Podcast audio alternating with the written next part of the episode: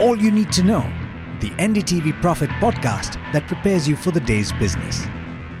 Good morning and thanks for listening in. This is the daily morning update from N D T V Profit and I'm Alex Mathew. Here's everything that you need to know at the start of your day. Today is the twenty-fourth of January. U S equities are seemingly defying gravity, with the S and P five hundred rising to a fresh all-time high for the third session in a row. Tech stocks continue to hold their ground despite resetting of expectations that rate cuts are around the corner.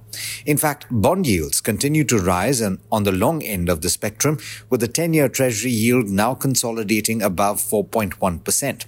That's normally seen as a not-so-good sign for equity markets. The yield on the two-year Treasury, meanwhile, has fallen. Equity markets back home have been under significant selling pressure, largely led by foreign institutional investors. They sold another three thousand one hundred crore rupees of equity on a net basis in trade yesterday.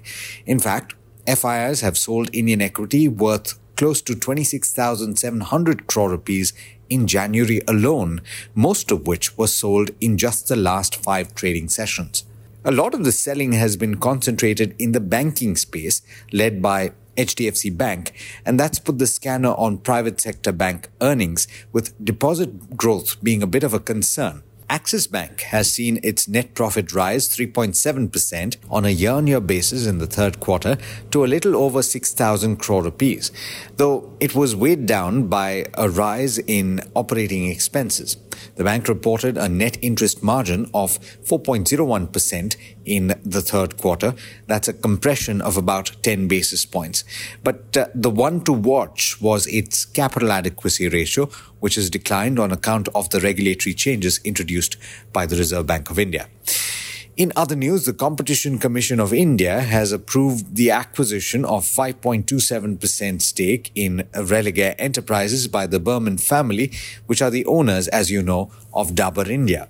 The acquisition will be done by four Burman-controlled entities. According to the C C I release, the Burman family intend to acquire the five point two seven percent of stake from the open market and an open offer of uh, up to twenty-six percent of the total expanded voting share capital will then follow. Uh, they had a shareholding of twenty-one point one seven percent in Religare as of December twenty twenty-three. Now, the Competition Commission of India has also given its green light to the Sajjan Jindal-led J S W Group to acquire up to thirty-eight percent stake in M G Motor India.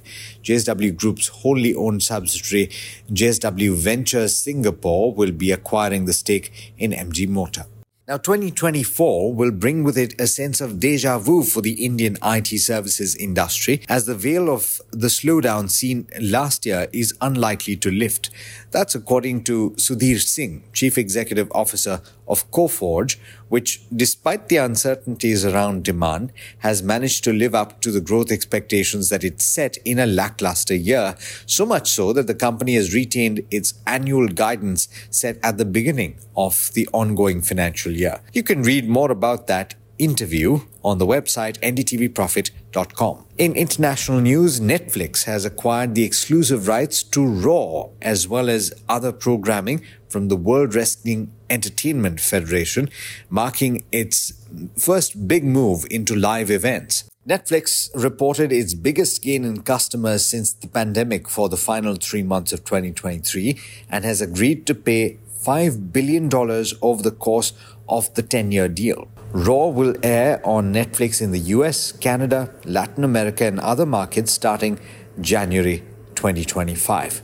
Now, we've already spoken about the U S markets, and uh, markets in the Asia-Pacific region are mixed this morning, with the Japanese Nikkei two twenty-five down about a third of a percent, while the Australian benchmark was flat and the KOSPI in South Korea was lower by as much as seven-tenths of a percent. And with that, it's over to Neeraj Shah for the trade setup for the day in India. Morning, Neeraj. How are we looking today? Good morning, Alex. Uh, well, it's uh, we we did something slightly beyond what the world markets did yesterday. So in some sense, uh, difficult to quite predict whether, because the world markets are a bit quiet today, we will also remain quiet or no. Uh, but very likely that we may remain sideways to marginally lower in the session today as well. Uh, doesn't look like that there is going to be a dramatic uh, change uh, in that aspect. So that's to be that's one thing uh, to watch out for, uh, for certain in the session today. Now, um, remember, uh, we, we're not in an extreme fear zone, which necessarily warrants a very sharp reversal. In fact, most uh, reports seem to suggest that there are sh- uh, supports. The fifty D M A for the Nifty and the one hundred D M A for the Nifty Bank is just a few hundred points away. And if we break that, then the near, then the other supports are not quite there. So you can look at it both ways, that if the supports get broken, then maybe we'll have a sharp downtick. And if the market finds support at these levels, then the, the downsides are not too high, but just the way the markets fell yesterday seems to suggest that uh, stretch sectors are seeing corrective moves, and that may well continue. I T is a bit resilient, but banks are a sore spot. F I selling continued in H D F C Bank yet again, fifth day on a trot now. We've seen some sharp corrections there, and that is essentially one pain point, which is what's happening to banks. Now, stocks to watch today. Um, there's a lot of talk about Bharti Airtel prepaying, but we know that it's not that big or material a piece for the E P S of the company. In fact, most brokerages seem to suggest that while this is positive on N P V basis to the company over a tenure of the spectrum, but the prepayment could help earnings by about one percent for F Y twenty-five. So, and no implications on the net debt, right? Because they are effectively doing it from internal accruals and cash. So effectively net debt stays the same. So no big uh, market-related move expected on Airtel as a result of this. Uh, results that stood out for me, uh, M G L, rock solid numbers. Um, and I think, uh, one, of course, there were beat in margins, volume growth was very strong, and the volumes were led both by C N G and P N G, as well as industrial and commercial volumes. The point is that C N G growth uh, was very impressive at eight percent, which is something that most people would like.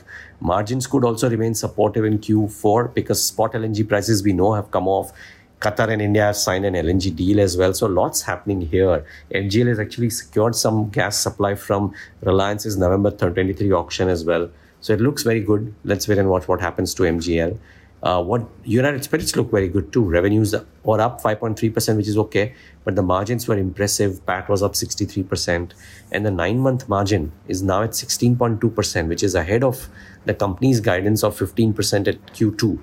So for F Y twenty-four. So therefore, Uh, unless something terribly goes wrong, uh, United Spirits might see some upsides on on by brokerages after the con call. So watch out for that. Pidilite had a strong quarter. Purvankara had a very strong quarter. Hitachi Energy had a strong quarter. In Pidilite, the, ex- the uptick in margins was anticipated because of V A M prices and otherwise. But just that it has beaten even the healthy estimates, which is actually rock solid. So watch out for Pidilite as well.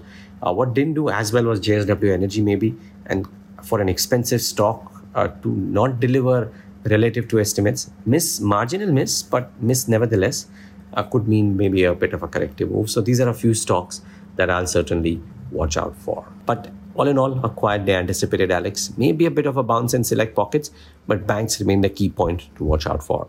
With this, it's back to you. Thanks, Neeraj. And that brings us to the end of this edition of the All You Need to Know podcast. Thanks so much for listening in. Do stay tuned. Lots more coming up over the course of the day. And this is N D T V Profit.